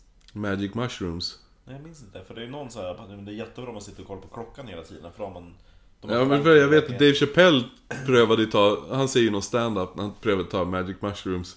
Och så han bara, ah, men ingenting hände. Han bara, ah, men kanske inte funkar då. Sen han, gick han till the barber shop typ för att get my ja, hair trimmed. Och så bara, and when I looked in the mirror there was a gigantic penis cutting my hair. Det är så här. Gud. Så han, blev, så han fick panik, sprang därifrån, sprang hem, lyssnade på all, så här, äh, han kom hem, kollade på klockan. Klockan var så här, tio över två. Han bara, ah, jag måste äh, komma på något. Lyssna på alla skivor i hela hans eh, skivsamling. Eh, sprang fyra varv runt huset, kollade på klockan, det hade gått tre minuter. Ja men typ så. Ja. Eh, nej men i alla fall, han, han själv beskrev det som att han trodde att allt, allt, eh, typ, allt förvrängdes ungefär. Och förändrades. Eh, allt, allt det trodde han skulle stanna i det stadiet för alltid. Eh, ja, men, men eh, att man kunde bota det genom att dricka mjölk. Så han började ju bara hälla i sig mjölk. Han fick bara för sig, om jag dricker mjölk då försvinner det. Jag vill Eh. dricka mjölk mot bakfylla. Är det så? Ja. Efter någon timme eller så, så började han uppleva det bästa han har upplevt någonsin. Han eh, har skrivit om hur alla färger var klarare än någonsin, hur varje ljus var det vackraste han sett. Och vilket då är den första dokumenterade LSD-trippen. Helt otroligt. Ja, man började då efter det här experimentera då med djur. Och eh, man såg på möss att de, de reagerade att de bara började slicka väldigt konstigt på saker. Katter reagerade som att de såg saker som inte fanns. Typ att de reste ragg mot saker och ting. Men när de såg saker som fanns, som till exempel möss, så vart de rädd. Jo, skumt. Ja, apor reagerade inte alls, men andra apor som inte blivit dosade stötte ut apan som var hög. Oj. Ja. Och eh, spindlar, de börjar spinna nät i skumma former. Ja men just det, där jag har sett, alltså det är där, det finns en bild där de har Ja, hur olika spinn... Ja, mm, hur, hur det har spunnits beroende på drog. ja, eller hur? Jo. Det är någon som är såhär skitpedant. Ja, Alltså, jo, det är väl någon sån här crack. eller- Ja, jo. Och så någon som är där eh, riktigt så psychedelic. Jo, men det är LSD-spindlarna. Eh, men så, så CIA, de blir såld på det här. Drogberoende spindlar. Ja. Ja. Och eh, 19, bara- 1940, alltså så, att, så och, då, och det blir då det första man gör i MK Ultra, alltså på 1953 då. Man börjar för, först bjuda in folk att pröva droger. Jag kommer i slutet ta upp lite kända personer som blivit utsatta av MK Ultra och sånt där. Både frivilligt men även icke frivilligt. Eh, I alla fall, man tar då in folk för att testa LSD utan att de visste, alltså det var ingen som visste vad LSD var. Det ja. Ehm, och planer även på att förgifta städers vatten med LSD börjar även planeras nu. Att det skulle bara köra ner till water supply. Ja. Ehm, man börjar även vilja veta hur man skulle kunna hitta dubbelagenter nu. Man trodde typ att, att en dubbelagent som utsattes för LSD-experiment, det var typ som ett sanningsserum. Jaha. Ja, så de började använda LSD i testa det som om det skulle funka som sanningsserum. Kanske blir som i eh, Tintin. Nej, du har inte sett så mycket Tintin där. Jag bara när jag var barn. typ. Från 714 till Sydney när de har miljardären Kareidas. Och så har ju Rastapopoulos tagit fram ett sanningsserum. Mhm. Och så ger han det till eh, den där miljardären Kareidas. Och så ge mig nu du, eh, kombinationen till ditt bankkonto. 3, 8, 5, 7. Ah, underbart! Det, det var jag snodde från min systers portmonnä när jag var sju år. Så börjar han så här Ja, och rada upp alla sina av brott. Eh, nej men man börjar också kolla hur länge man skulle kunna stå emot eh, LSD typ. I vissa experiment så var man hög på L- LSD i 77 dagar i sträck. Men satan! Två månader. Vi- Ja det är det största. Tänk dig måste- gå till jobbet. Jo, jo. Man börjar kom, eh, jag, be, Särskilt just jobba med gamlingar. jag kommer berätta om de som varit med om MK Ultra, men en person som jag vill nämna redan nu då, det är James Whitey Bulger. Okej. Känner du igen det? Nej. Nej, men folk som lyssnar kanske gör det. Ja. Och eh, känner man igen det då kan det vara också för att Johnny Depp spelade honom i filmen Black Mass. Ehm, men hur som så hade Bolger gått med på det här experimentet som han eh, fick... Eh, eh, om, om, han bara, ja men jag är med på era experiment om ni så här, cut my sentence ungefär, lite grann. ja. Fick en lättare dom då. Det hade man ju kunnat gjort. Ja, han beskrev... Eh, Du sitter i fängelset i 20 år till eller så tar du lite LSD. Ja, LSD tack. jo, eller hur? Eh, han beskrev det som hemska tankar i följd av självmordstankar samt depression. Lät ju inte som han hade världens bästa uppåtcheck. Nej men grejen är det att får du en LSD-tripp, alltså grejen, du vet ju inte vad som händer. De har ju bara sagt att det ska vara med i ett experiment. Det är ingen, som, ingen människa vet vad LSD är. Alltså det är ju ingen drog som folk tar för skojs skull. Vissa har ju sagt, alltså, alltså rent generellt så det jag vet om droger, det är att om du ska ta någonting då ska du ju vara på gott humör. Eh, för annars man, det förstärker de känslor man redan har. Ja, så gärna ska ju gärna vara, sitt, vara bland vänner. Man ska ju Ja, inte sitta... I ett fängelse. Själv. Det är väl lite som alkohol kan jag väl tänka. Är du på ett glatt humör och dricker... al- Ja, jo. Ja, jo fast... Ja. Ibland när man deppar, då behöver man den där... Ja, nej men, eh, han, han jämförde det som att han tänkte att det skulle vara Mengele som har styr, styrt allting. Så hemskt tyckte han det var. Eh, LSD då. En drog som nu är framställd av amerikanska staten. Och den, de som använde det mest sen framöver var ju alla hippies som var mot amerikanska staten. Det är lite roligt. Ja. Ehm, hur som så var eh, CIA CIA-anställda medvetna om att de skulle vara utsatt för experiment. Men de visste ju inte vad för sorts experiment Ja. de utsattes för. Eh, men alla tänkte bara, ah, men jag, jag, är- jag är anställd hos CIA, jag, det här är mitt jobb. Men de vet ju inte riktigt vad det är. Och en av de här personerna är Dr. Frank Olsen. Som var anställd, anställd inom bakteriell forskning inom CIA. Ja. Man började med att spetsa hans drycker med LSD utan att han visste om det. Och första gången så blev han så extremt paranoid att han lämnade byggnaden, sprang ut i skogen och gömde sig. Nej, gud vad roligt. Jag men, fatta att det är såhär... Ja, men jag, tror, jag vet inte, jag har för mig att han kanske inte ens visste om att han var utsatt för experiment Nej, något sånt. nej, ja. eh, Men fatta det här att du vet ju inte vad som händer med dig. Det, det är som så här, alltså du vet ju inte att du har blivit drogad. Nej. Nej, och du, det är ingen som har, och så fatta att uppleva, nu har inte jag heller prövat LSD, Nej. men jag kan ju bara tänka mig hur allting blir liksom. Ja, och så springer man ut i skogen igen. Ja, hans fru började också nu tycka att han var deprimerad och hans medarbetare tänkte att han hade fått ett mentalt sammanbrott. Och eh, tio dagar efter första dosen så kastade han sig ut från tionde våningen på ett hotell i Manhattan. Nej. Eh, det finns dock vissa som menar att han blev utkastad av CIA. Kanske även att han var död redan innan han for ut genom fönstret. Eh, det, finns en, det finns en svinigt bra dokumentärserie tror jag det är. Okej. Minidokumentärserie om, om eh, det här som är gjord av hans son. Då borde de ha gjort en obduktion, tänker jag, i efterhand. CIA gjorde nog inte Jag vet Alltså, eh, staten betalade ut 700 000 dollar sen till dem för att de erkände att det är vi som, vi är anledningen till Förlåt. Ja, eh, men den eh, dokumentärgrejen finns på Netflix och heter Wormwood. I alla fall. Eh, så efter det här så slutar man experimentera på anställda. Och vänder sig mot folk eh, som typ eh, inspärrade på psyket. Eh, hemlösa, knarkare och prostituerade. A.k.a. fria fåglar. Yeah. Eh, man sätter upp safe houses, typ då i New York och San Francisco. Där man utför experiment på vanliga medborgare utan att de ens visste om det. Man gick in på barer och spetsade folks drinkar med LSD för att se hur de skulle bete sig. Inte okej. Och fatta den. Ja men, jag ska gå ut och ta en drink med grabbarna. Ja. Och så sen bara, ja men, jag, jag, tar, eller bara, jag, tar bara, jag tar bara en GT ikväll. Jag har tid, jag ska upp tidigt imorgon, det, är- det, det är lugnt. Dricker den, sen bara börjar allting snurra, folks ansikten börjar smälta, typ så här, ja. Det står en stor kuk och ska klippa Ja. ett hår.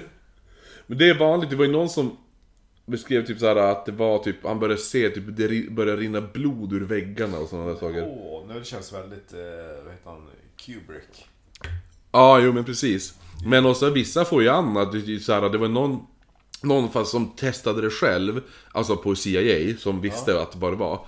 Ehm, han beskrev det ju som att han såg regnbågar skjuta ut genom sprickorna i marken. Ja, det är coolt. Ja, och han vart helt eh, besatt av folks typ så här ifall de hade en finne eller någonting.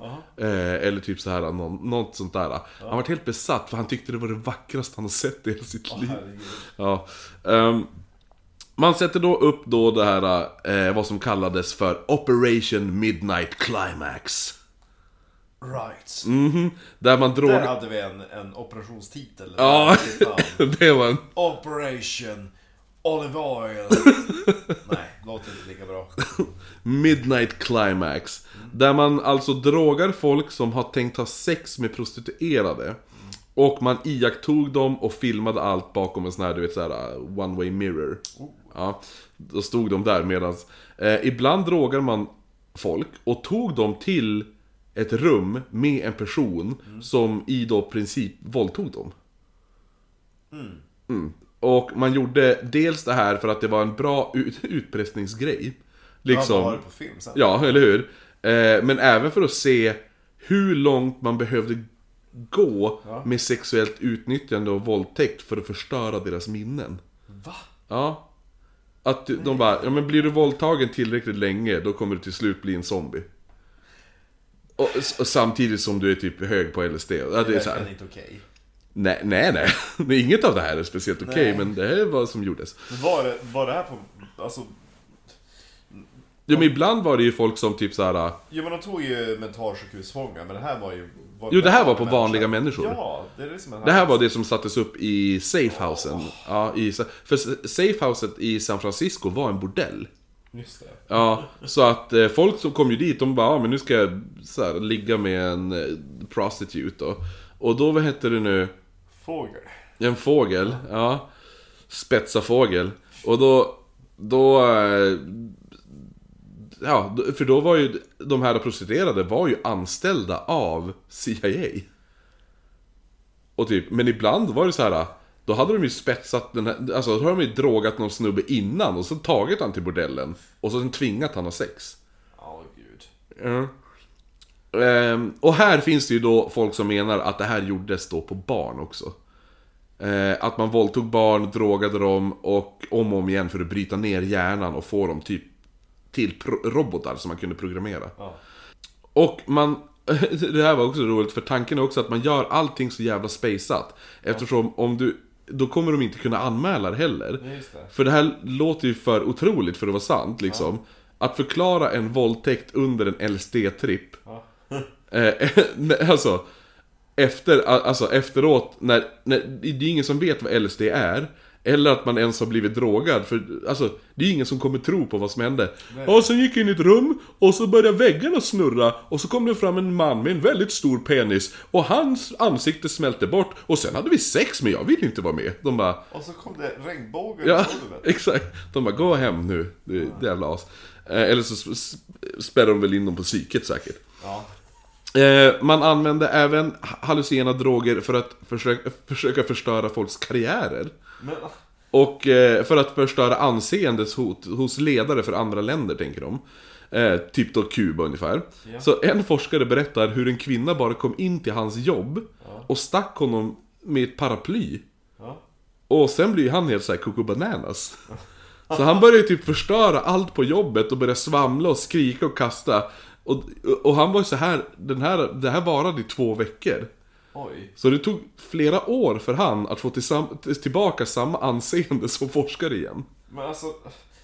Åh! Ja, men fatta då att göra det på en toppolitiker. det, ja. Att bara göra dem galen i, Gör Donald Trump galen en vecka. Han är ju redan... Ja, han är ju redan galen, men, ga, ja, men alltså, eller Löfven då? Att så här, Löfven börjar kasta bord och skrika och slita av sig kläderna och springa naken genom... Alltså, man bara, "Ah, ja, det, där är ju hans karriär slut. Ja. Det var det han, vad heter han, Thomas Borg gjorde. Han drog fram kuken på den där äh, efterfesten på Östermalm eller vad det var. Ja, just det. Ja. Sånt som hände. Eh, så att man, ja. Inte alla män. Nej, inte alla män, bara Anders Borg. Ja. Vi andra, vi är rånmördare. Man börjar även nu odla... Menar du att, att kvinnor inte kan vara rådmördare? Gud vad sexistiskt du är. Jo, de kan, men de är inte speciellt duktiga på det. Nej. Och... Läppiga Linda. Ja, exakt. Nu kan man rånmörda andra kvinnor. Ja. Nu är det någon bara, nu ska jag upp till bevis. Någon som lyssnar börjar så här. Någon, någon tjej som sitter hemma och lyssnar. Nej, jag kan faktiskt rånmörda. Jag ska bevisa er. Och så är det startas en jävla seriemördarvåg i Skövde. Eller hur? Oj. Sarkastiskt skratt. Bara, de de Eller hur? Skulle alldeles klara av. Speciellt inte om man är från Skövde. Eh, man börjar även odla Skövde skivaren. Skövdeskivaren. Skövdeskötet. Ja, ja precis. Skötet från Skövde. Skövde sjukt. Skövdesjukan. Man började även odla Magic Mushrooms nu och eh, Hoffman, alltså han den här som tog fram LSD då. Ja. Han lyckas också fastställa den hallucinogena ämnet i svamparna. Jaha. Så han är en riktig så här. eh, Drugmaster. Ja, eller hur? Han är... Alla, alla, alla druggies borde se, se upp till han. Eh, I fängelser och mentalsjukhus så börjar man bryta ner personerna mentalt, då rent fysiskt. Man injicerar dem med sömnmedel och tvingar dem att sova, men man väcks endast upp för att bli, eh, få elchocker. Vilken mysig. Ja, och han som ledde det här, han som ledde det här, det var en ond jävel som hette Donald Ewan Cameron. Eh, som typ ville reboota folks hjärnor. Typ omstarta hjärnan men behålla vissa saker, viss information. Men det kan ju vara behändigt att veta hur man går på toa. Ja, precis. Hans, hans elchocker var 30% kraftigare än vad man vanligtvis brukar ha. Alltså typ maxgränsen. Han fläskar på honom. Ja. Han... Eh, eh, vanliga el- elchocker varade också en bråkdel av en sekund. Cameron valde en hel sekund. Vad skulle han ha. Plus att han gav dem 10 stötar i sträck. Så och- 10 sekunder.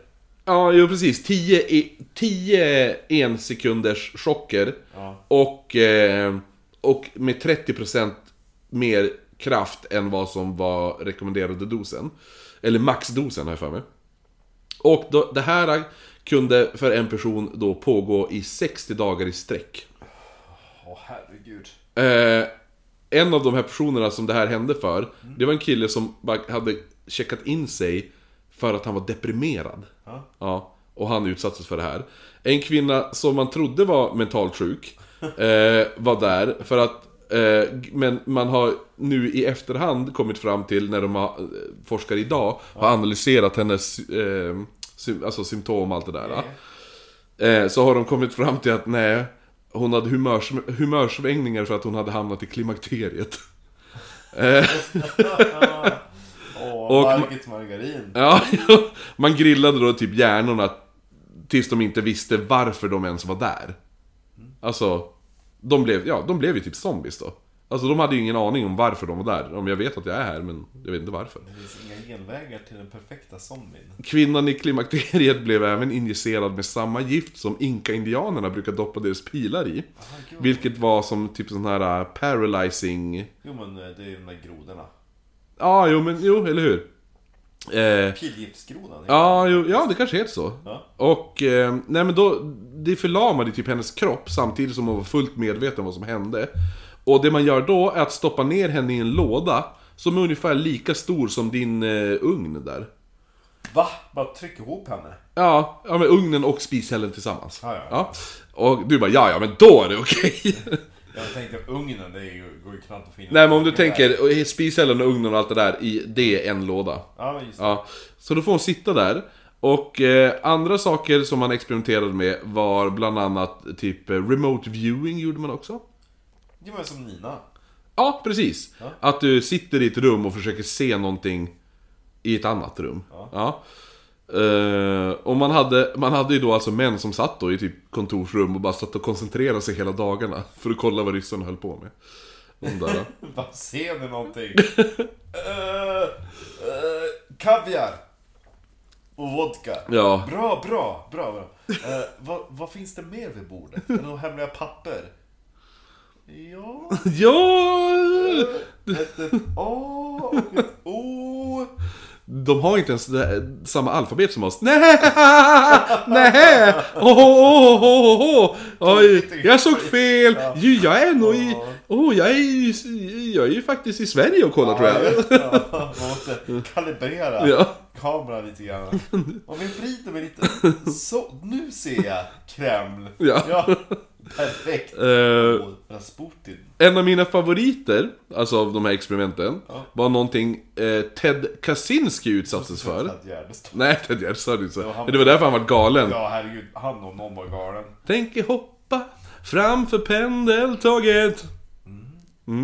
Han var ju så övertygad att han hörde röster så han satt och försökte spela in dem. Jo, Och så jo. bara gick han till sin brorsa och Kenneth bara, Jag har spelat in rösterna nu. Tryckte på play, hördes ingenting. Och så blev han chockad. Jo men fan ha så, alltså fatta att vara... Alltså han måste ju ha haft någon typ så här. äh, Han hade kunnat turnera med ABBA, han bara nej jag skaffar tjej. Ja, det var något fel på honom. Jo, jo det är sant. Nej men jag, jag tänker att han, han kanske fick så här frontallob... Nej inte frontallob... Eh, lever body demens. Det var ju det... Eh, det var ju det de eh, såg som, vad heter... Eh, vad heter han? Robin Williams.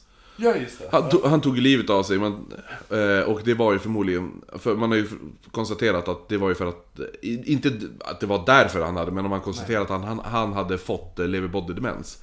Och lever body demens är ju att det är inte som vanlig demens där du typ, ja, som Alzheimer och sådana saker, att du glömmer och det där. äh, tappat närtidsminnet. Utan leverboddelmens får du ju typ... Eh, eh, du har ju kvar minnet men du får ju typ... Eh, du hallucinera... Du ser ju saker som inte finns. Och du vet ju att... Ibland är det så här, jag vet att det inte är en varg som står i mitt kök. Men jag ser den ju. Förstår du? Gud vad konstigt att du går fram till en varg ändå. ja, det var ju bara, det var ju bara ett exempel. Alla som har leverbody får se inte vargar. Men det, Jag tycker ändå mindfuck. Och gå fram till en synvilla och du bara... Nej. nej, jo, nej men det är så här, du är helt övertygad om att det står tio barn i diskon. Jo men det är alltså... ja. Det är ungefär som en fe- feberyrsel när jag var... Det var någon gång jag var jättesjuk när jag var liten. Mm, jag har eh, exakt samma sak. Jag hade också, alltså, jag hade så, hade också så här hallucina... Ja, Jag halluci- hallucinerade under en feberyrsel. Vad, vad, vad såg du? Jag... Alltså jag försöker komma ihåg vilken... Jag hade ju någon... Jag hade en infektion i mitt blodomlopp då det var jättenära att jag också skulle ta ner skylten så att säga. Och då, alltså det var ju nära så att det snuddade, alltså det var över 40 graders feber. Och då, den kvällen då, då det väl det var som värst. Då så här, satte jag mig upp i panik i sängen så här, gallskrek. För jag upplevde det som att, typ, tänkte typ att det var som typ jag upplevde ungefär som att... Det är svårt att beskriva, men tänk, sån här gammal skärmsläckare från 90-talet. Tänkte jag typ att en, en, en linje som går från ena hörnet så studsar mot den andra. Ja, ja, ja precis. Och så fortsätter den byggs på. Tänk dig det fast i typ spindelnät som går jättesnabbt så. Det var Ah, en fy fan, Det är det. ungefär som att hela rummet håller på typ att försvinna eller någonting. Eh, Obehagligt. Jo men det var typ så att jag bara, men, alltså, det, ja, någon klaustrofobisk känsla fick jag i alla fall. Ja. Jag var ju typ sju eller någonting så jag, ja, men jag var där och, så, omkring och så också. riktigt febrig så att man minns inte så mycket. Vill du smaka? Det, vill du ha det sista? Ja, gud vad roligt. Det var inte så gott. Eller, det, det gick, det gick an. Var det procent, då kan man dricka det. Ja, jo precis. Den här är 13,5. Det smakade... Det, det smakade, grejen var att det var inte så himla mycket... Nu kommer det låta lite pretto, men det var inte så himla mycket kropp. Nej, just det. Vill du veta vad jag fick göra idag på jobbet? Mm. Det var ju värt att jobba på Ikea bara två år för att få göra det. Jag fick, jag, jag, det, det, har varit värt att jobba i Ja. två år på Ikea för att få göra det jag fick göra idag. Jaha. Jag fick då pengar och skicka i rörpost. Oh! Som i Jönssonligan. Ja. Jo. Jag Nu, bara du bara... Ja! Nu är det gjort. Jag säger upp mig. Gjorde så här mic drop. jo precis. Men, eh, vet du vad som var på min feber, Frossa? Ja, berätta. Eh, Var det kul eller var det läskigt? nej, det var ganska roligt. Jag, var, Ja. jag tyckte det var ganska häftigt. Jag var ju också där kring sju basten och sådär. Jag låg i mitt rum och så tittade jag... Vi hade ju... Och så i huset jag bodde i. Då, I Holmsund. I Holmsund ja. Då, då var det, det är ju det var ju- det är trägolv både, alltså, både uppe och nere är trägolv och i taket är det träplankor. Ja. Ja, så att eh, jag låg och stirrade rakt upp i taket eh, på mina träplankor och de började röra sig. Alltihopa och åkte runt. Och jag vart övertygad om att det som pågick var en hockeymatch. Jaha. Så att jag bara, och så kom min pappa in och så låg jag typ så här och bara eh. Och han bara, vad fan är det för fel på det typ? Och så, gillar, gillar är det? Det är, pa- pappa, det är det så jag målar upp min bild på min pappa. Han, han, han istället, det var inte så att jag gick in för att kolla, kolla, kolla hur det gick med mig och min feber. Låg bara, "Ah, vad fan är det för fel på det? Och så jag bara, det är hockey i TVn. Det är, nej, det är hockey i TV, det är hockey i taket. Det är hockey i taket. Han bara, "Mm, nej. Sa han bara, du, du har feber, det är därför. Ja, det var lite roligare att typ hela rummet på att krympa ihop. Ja, jo. Eh, nej men i alla fall, tillbaka till Ted då. Det är Ted Kaczynski. Vet du om det var? Nej. Eh, då, då ska jag berätta det snart. Det var roligt att du inte visste det. Han skulle vi kunna göra ett helt avsnitt om. Jaha, jo. Eh, han utsattes då under sina collegeår. År? Hans collegeår. Eh, America. ja, utsattes han då för ett experiment som, ut, eh, som gick ut på att håna försöksobjekten. Nej, vad roligt. Mm. Man bad dem skriva en uppsats, på sin, dels på sin personliga filosofi, Ja.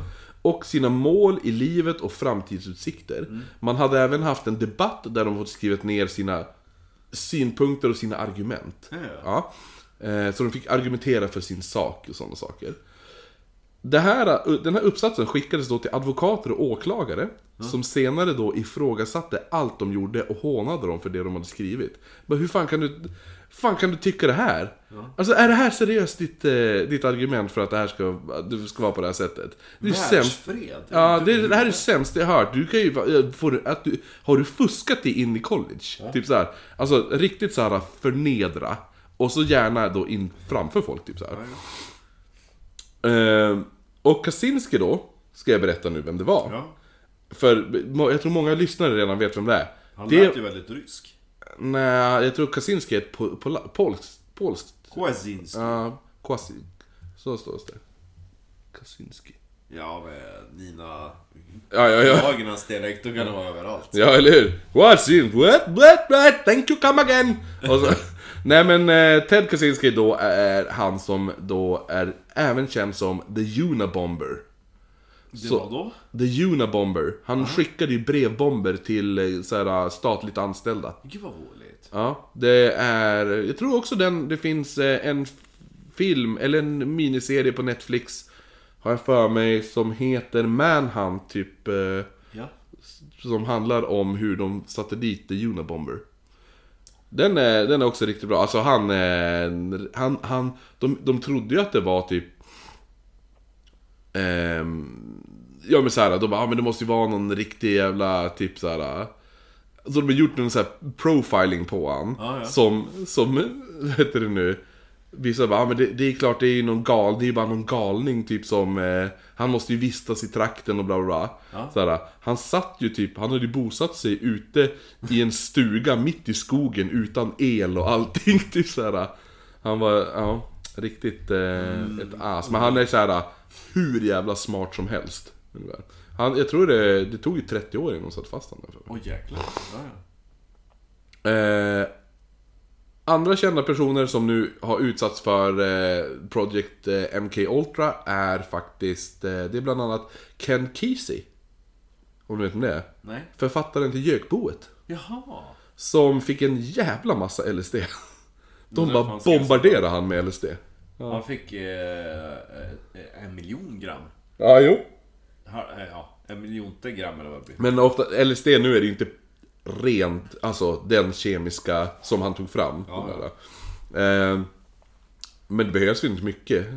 Uppenbarligen Nej. behövs det väldigt lite. Ja.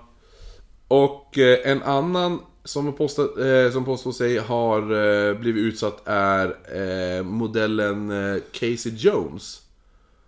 Som hon själv eh, menar att hon har utsatts för försök till hjärnkontroll. Ja, nej inte Casey Jones. Casey Jones är ju... Casey Jones är ju faktiskt han med hockeymasken i Teenage Mutant Ninja Turtles. Ah, right. Utan Candy Jones. Okej. Hon här. Ja, men hon hade en eh, figur, kan man säga. Ja, jo men. Vad långa ben här. Eh, hon dog eh, 1990. Född eh, Oh. 1925. Så var en eh, fotomodell och sånt där. Och blev ä- gammal. även, va? Hon blev inte gammal. 75. Nej, Nej, inte ens 60, det. 64. Ja. Ja. Hon, eh, hon, vad heter det nu? Hon var även eh, radioprogramledare också. Även fast hon inte hade ett ansikte gjort för radio om man säger så. Även fast hon inte hade en radio. Eh, projektet började då avvecklas under typ 60-talet och avslutades officiellt 1973. Eh, och då försöker man förstöra alla papper som har med MK Ultra att göra. Eh, mycket klarar sig, men ännu mer förstördes, vilket gör att man inte... Alltså... Man vet ju inte mer vad det är för sjuka experiment de höll på med. Ja. Men eh, då självklart så finns det ju extremt många konspirationsteorier här nu. Typ att, eh, en är ju att MK Ultra inte ens la ner alls. Ja. Eh, och att eh, många kändisar är MK Ultra-kloner. Eller Mancurian Candidates. Ja. Katy Perry ska tydligen vara en klon. Ja. Mm. Eh, även, vad heter hon... Eh, eh, vad fan är hon heter då? hon den här... He was a skater boy, tell me... Avril Lavigne. Ja, precis. Hon är ju också en klon. Det finns ju en hel konspirationsteori om att eh, hon dog. Och att eh, staten har gjort en ny. Ja, just det. Lite som Paul McCartney. Ja, Ja. Ehm, men också då att O.J. Simpson var en Mancurian Candidate. Alltså att han var ett Mancurian Candidate-försök. Där man, där man då gav, alltså han mördade ju sin exfru och hennes nya kille. Och det var då ett experiment av staten för att se ifall de kunde få vem som helst att bli en eh, Mancurian Candidate. Att de bara behöver säga ett kodord så gör han mordet. Mm. Så att, eh, ja, så det finns ju extremt mycket konspirationsteorier till det här. ja men jag tänker att eh, vittnen och papper lär ju dyka upp. Allt. De hade ju bara för, jag tror det var 2008 så eh, hittade de nya papper. Det var ju då hela sexhärvan kom, Jaha, framkom. Det, det är inte så länge sedan. porrhärvan. Ja. Ja, ja. Det finns en bok som jag Han blev... Patrik som var ansvarig för barnporr. Ja, exakt. Patteporr-Patrik. Jaha. Ja, nej men eh, det finns en bok som jag vill läsa Som jag inte har läst, men mycket information är så här typ Quote on quotes på den eh, Från den boken Så mycket information, eh, det är en bok som heter The Search for the Mancurian Candidate Och han, den är skriven av en person som har läst alla Jag tror att det är typ fy, över 4000 sidor Som Oj. finns bevarat Ja. Men det är ju säkert 20 000 som har försvunnit. Eller som förstördes. Så att eh, det lär ju finnas väldigt mycket. Yeah. Eh, ja, så att det var, det var mitt lilla risk experiment. Ja men det var intressant. Ja, säga. men det var ju lite samma sak som, eh, som du pratade om vad, vad ryska staten försökte göra. Kalla kriget. Ja, under kalla kriget. Det, det här var ju, och det var ju bara en del de försökte göra på en person. Ja. De, jag, tänk- jag kan tänka mig att ryska staten höll på med allt det här också Men själv. jag tänker att vi äh, återvänder till kalla kriget någon gång. Ja, jo säkert. Jo, det är mycket Då med borde vi dricka spioner. vodka. Ja, jo precis. Rysk vodka. Ja. Mm. Vodka. Spi, spion, spionavsnitt typ. Ja. Det var häftigt. Mm. Jag har redan, jag har redan eh, tänkt ut sen till nästa gång vi ska välja nästa tema. Ja. Vilket tema jag ska välja. Men det tar vi då. Gravplundrare. Nej, nej inte det. Ja, det har jag också i, i plånkan. Men Ja. jag, har, jag har till, det är två stycken jag har då. Gravplundrare och så den här andra.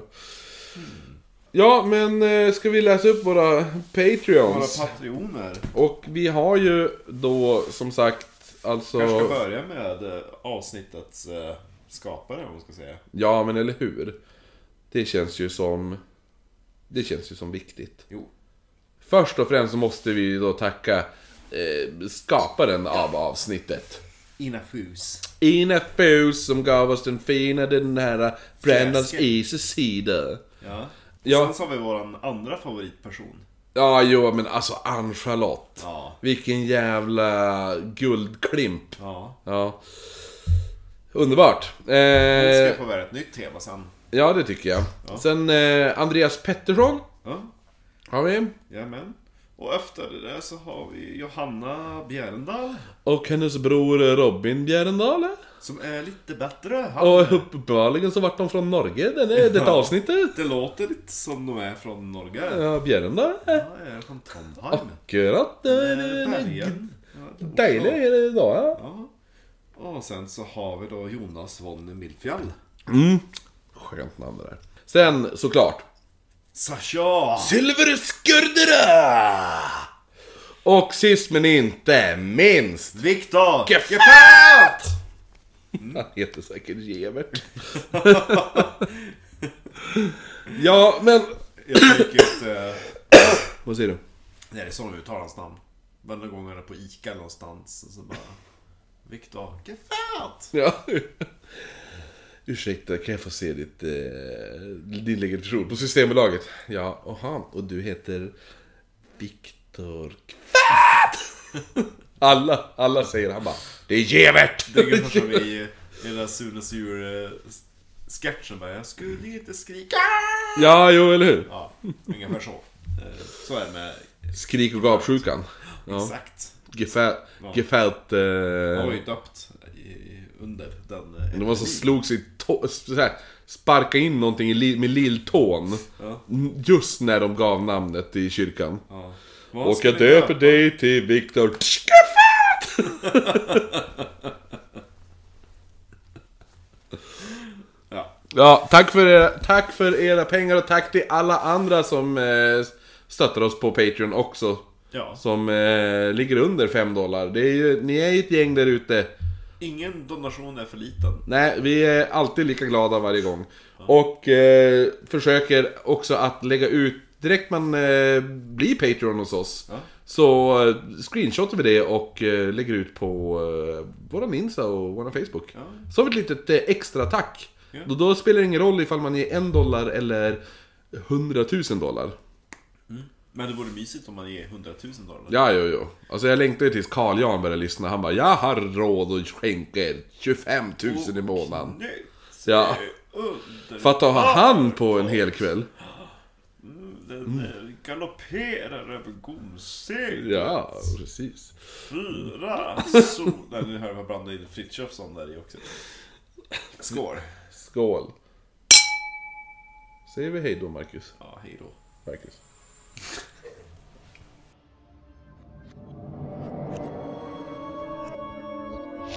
you.